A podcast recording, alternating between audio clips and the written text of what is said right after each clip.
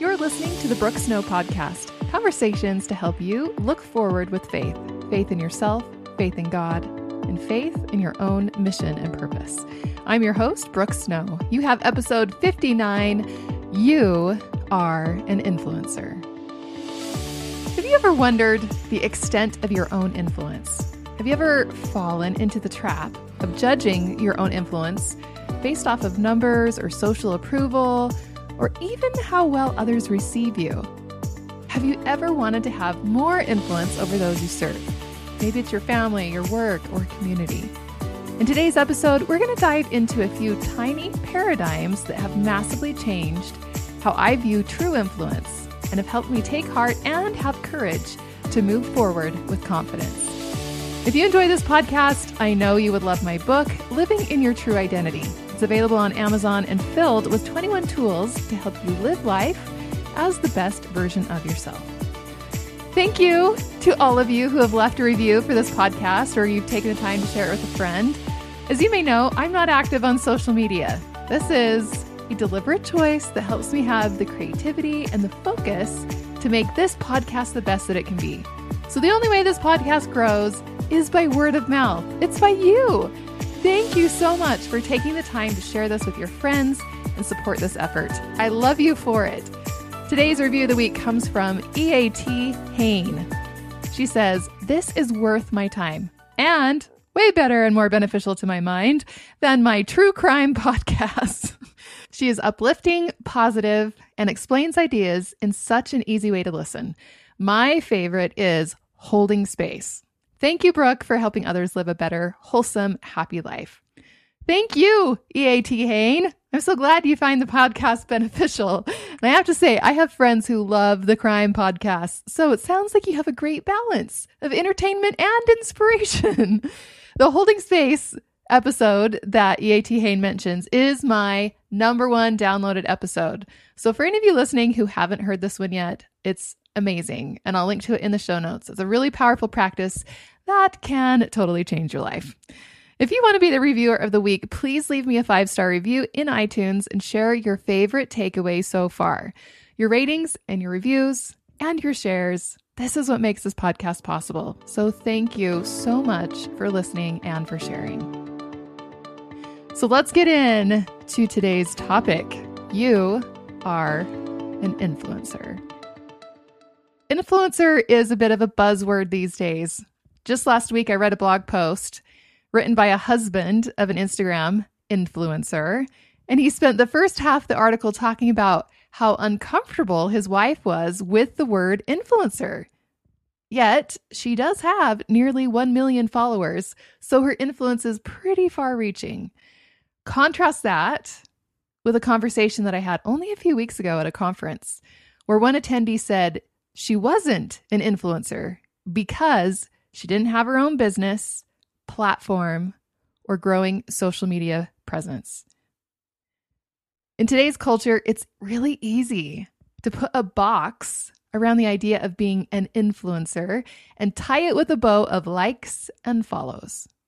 In truth, you are an influencer. We all are. Every person has influence in this world, and it is a bigger influence than we often realize. Just like a droplet of water ripples out into far reaching places, so too does our own influence in whatever sphere we may be in. Being an influencer is part of your own personal mission on the earth. God wants you to influence yourself and those around you to follow light and choose well to develop and grow and become who He created you to become. The journey to that end is filled with immeasurable influence with all people who cross our path. And in our day of interconnectedness, those paths often cross without our even being aware of it.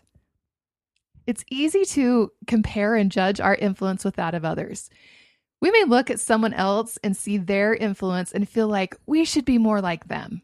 If we just did things like so and so, our influence would totally change into something amazing. If I could just influence my family or influence my community or influence my business like so and so, then all my problems would be solved. we often judge our own influence based upon numbers or the response of those that we interact with. How many times have I judged my own influence as a parent based off of my children's behavior? Or my influence as a podcaster based off the number of downloads. When we head down this path, we are looking for evidence of our own worth and effectiveness. But as we'll learn in a bit, your best influence comes when you stop worrying about yourself and what others think or how they respond. Your best influence comes when you're focused on those you serve. The summer after my junior year of high school, I participated in a program called Girls State. This program is sponsored by the American Legion and created to help girls learn responsible citizenship by recreating the government experience on the local and state levels. A few girls from every high school in the state of Utah were chosen to participate. We spent an entire week on a college campus where we were divided up into cities. As a city, we had to elect a mayor and a city council and work together. The next stage was to elect county officers. And finally, the big election at the end of the week, all the girls from every city voted for a governor and also for a state senator and representatives that would represent the state of Utah at Girls Nation. Now, obviously, this was a really great way to get a feel for the way the United States government works. It was a really fun week, and I learned so much about government and I gained a greater love for my country. As you can imagine, there were a whole lot of elections going on the entire week, beginning with the city level, moving to the county level, and finally the state level. It seemed like there was some type of election going on every day. Now, keep in mind, this was back in 1998. How do you get the word out that you want people to vote for you? Maybe it's the same today. I don't know. but back then, we made posters, we made flyers, we made up skits, we had songs and cheers and banners and balloons and everything in between. Walking down the halls between different activities, you were bombarded with people making noise to promote their candidate. Flyers shoved in your hand with a fast elevator pitch of why you should vote for this candidate. Girls were practicing their campaign speeches with the quest to be the best and most memorable. Catchy slogans were chanted. In effect, it was a whole lot of noise each day in vying for people's attention and their vote. On the final day, we gathered all together to hear the campaign speeches of those running for the National Senate. It was the final election. The two girls selected would have the opportunity to go to Girls Nation. The first candidate walked out on stage, her cheer squad behind her, massive posters, and a few acrobatic tricks to rev up the crowd in convincing us that she was an amazing candidate to vote for. She performed her speech with practiced perfection. Afterwards, the same type of act followed, one candidate after another, until the final candidate walked on stage. She entered alone, no fanfare. Upon immediate glance, she was a rather plain looking girl. No trendy clothes or style, to place her into the in crowd. In fact, I would go as far to say that she would have been the quiet wallflower that most people would overlook and not pay attention to. She didn't carry a banner or poster and didn't even have a slogan. The contrast between her unassuming simplicity and the over the top fanfare of everyone else was shocking. Then she opened her mouth and started to speak. She began by calling attention to the obvious. You've probably noticed that I have no signs or campaign materials, she began. You haven't heard anyone shouting my name all week long. But what I lack in fanfare, I make up for in heart and dedication. She then proceeded to give one of the most moving speeches I have ever attended in my life. All from a 17 year old girl running for office in a replicated election that was really more of a teaching tool than anything else. She was a gifted orator and storyteller. By the end of her speech, she received a standing ovation. She was so good at speaking that immediately an entire room full of hundreds of insecure teenage girls who had spent their entire week focusing on trying to get everyone to pay attention to them were suddenly on their feet clapping, many with tears in their eyes, fully engaged in wanting to support her vision in any way they could. It didn't matter what she looked like. It didn't matter that she had no catchy slogan or signs or backup dancers to prove her worth. In the most magical moment, she overcame judgments and united an entire room in a cause and a vision that we could absolutely feel burning in our hearts. It's been more than 20 years since that moment, and I have never forgotten it. Still, I can't tell that story without feeling emotion from the experience. I don't remember what words she said, but I do remember how she made me feel. And I do remember feeling the most glorious sense of hope that it was possible to make a difference in the world without being the one making the noise and shouting for attention.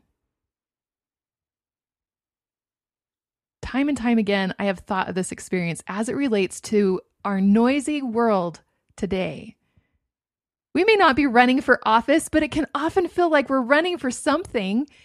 Perhaps it's Mother of the Year, or Best Looking Home, or Best Body, or Most Adventurous Family, or Most Followers or Likes, or Best in Your Field of Work, whatever the case may be. Social media and the internet can often feel like those crowded halls of girls' state with everyone vying for attention and validation or some type of vote that would give them importance.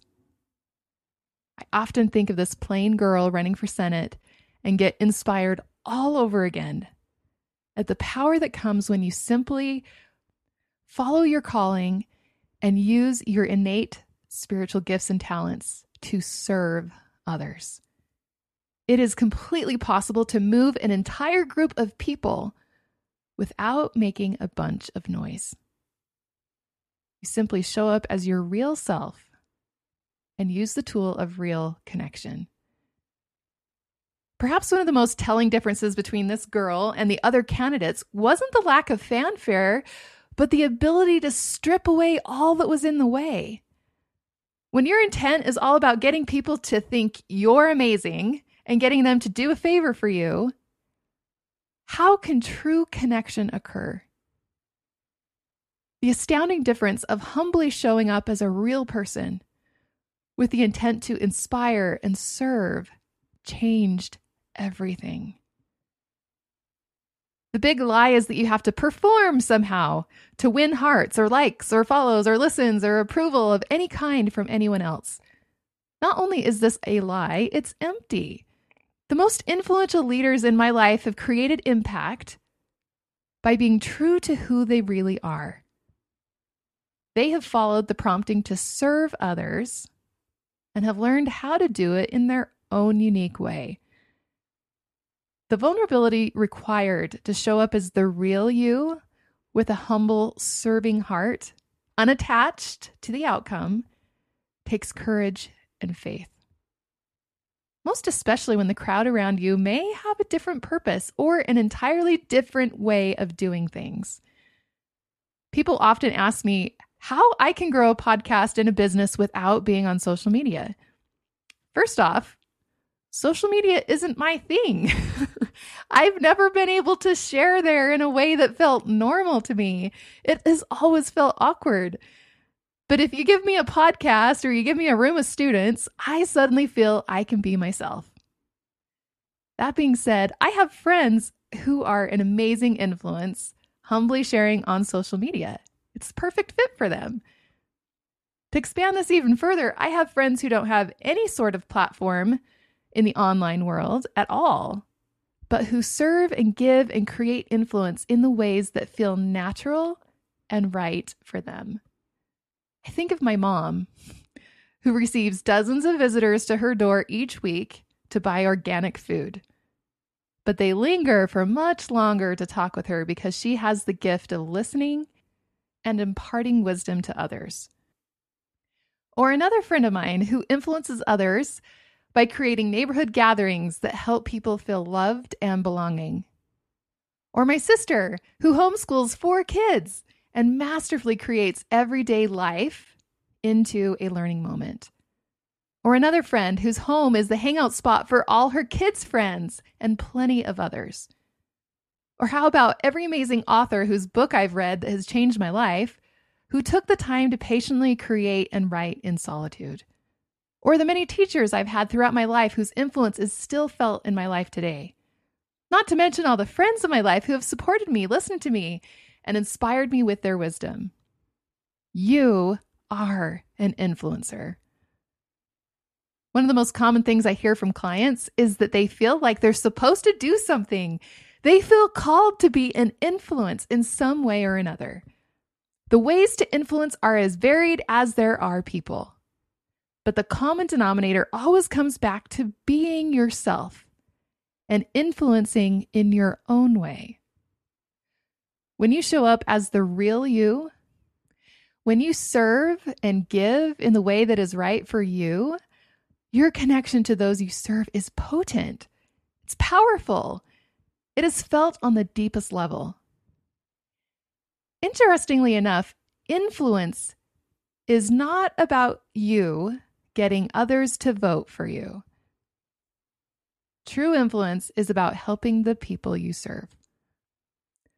Ripples flow outward, not inward. When you make it about you, your connection goes down because you're going against the natural flow. Ripples flow outward, not inward. Be your true self and give in the way that is authentic for you. You are an influencer. When I was a music student in college, I studied music composition. Oh, how I had big dreams to influence the world with my music. My heart ached to share my testimony of God through music and change the world. I remember a particularly challenging week where all I did was compare what music I wrote to the music of other students. I felt my music would never be as good as other students or even as good as history's great composers. I remember showing up that week for my private composition lesson in tears. my sweet music professor, he let me cry and express my discouragement. I'll never be as good as Beethoven, I cried. I'll never be as good as Mack Wilberg, I cried. I'll never be as good as insert name of my biggest competitor. After I'd had a good cry, my professor sat quietly for a long while. When he finally spoke, the words out of his mouth were absolutely unexpected. All he said was, Brooke, the world is not fed on prize winning tomatoes.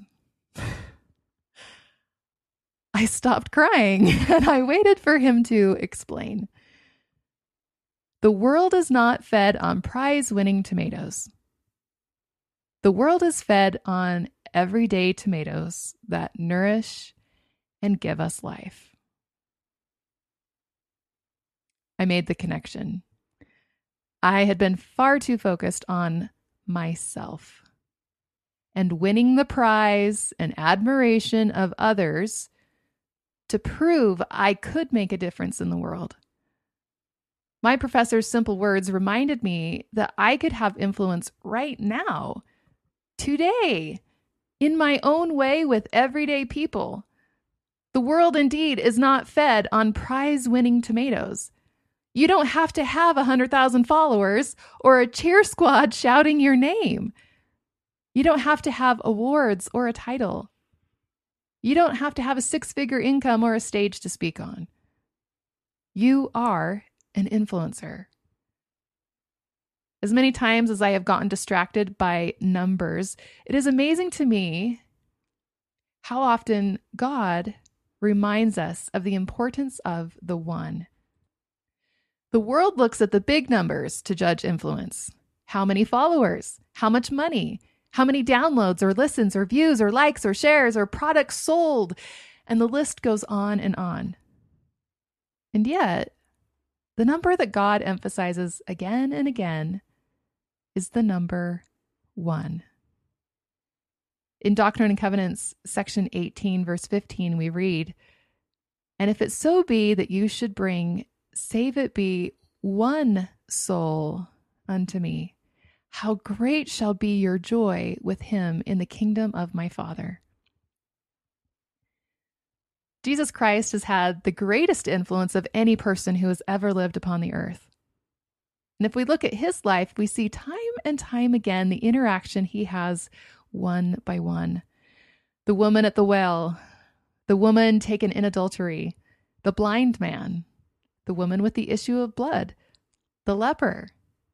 Account after account of his influence to the one, which of course ripples out to influence many. Jesus taught to the crowds and he taught to the individual. He fed the 5,000 and he spiritually fed people one at a time. So too do each of us have the opportunity to influence many and influence the one. You too are an influencer. But be wise in how you judge your influence. Some ripples you do not see, especially if you're too focused looking at yourself in the center. Your power to influence comes first by being yourself, by being real and following your own promptings, using your own spiritual gifts. Second, your power to influence comes by where you look. Remember, ripples flow outward, not inward. It's not about getting others' attention, it's about helping those you serve. Perhaps this is part of what Jesus meant when he said in Matthew 16, For whosoever will save his life shall lose it, whosoever will lose his life for my sake shall find it. Ripples flow outward, not inward. When we're focused on ourselves and gaining the attention of others, we lose sight of how true influence works. When we're worried and concerned and frustrated over our own abilities, or we're judging how others receive our gifts, we lose sight of how true influence works. When we, quote, lose our life, as Jesus says, we turn outward and we find true influence because our focus changed, our intention changed, our direction changed. You are an influencer. Be yourself. Focus on those you serve. Do it in your own way. Don't compare. Remember the power of one. Imagine your influence of being your true self and using your own gifts. Imagine the ripples flowing outward and look forward with faith. Do you listen to these episodes and love what you hear and wonder where to start? I invite you to take my Christian Meditation 40 Day Challenge course. Meditation is my most important practice of the day, and I use it for so many things, including how I can be an influence. Meditation has totally changed my life, but the key is consistency. That's why I love that this is a 40 day challenge. The challenge is to do it for 40 consecutive days. But starting a new habit, and even more so being consistent with it, can be tricky. This is why I offer every student a free buddy pass, allowing you to handpick your own friend or family member to take the course with you. You get your own accountability partner, and you both do the challenge together. Two people start a new empowering practice instead of just one. If this is calling out to you, I invite you to register, the link in the show notes, or find it on my website at brookesnow.com. You can do this. I'm cheering you on.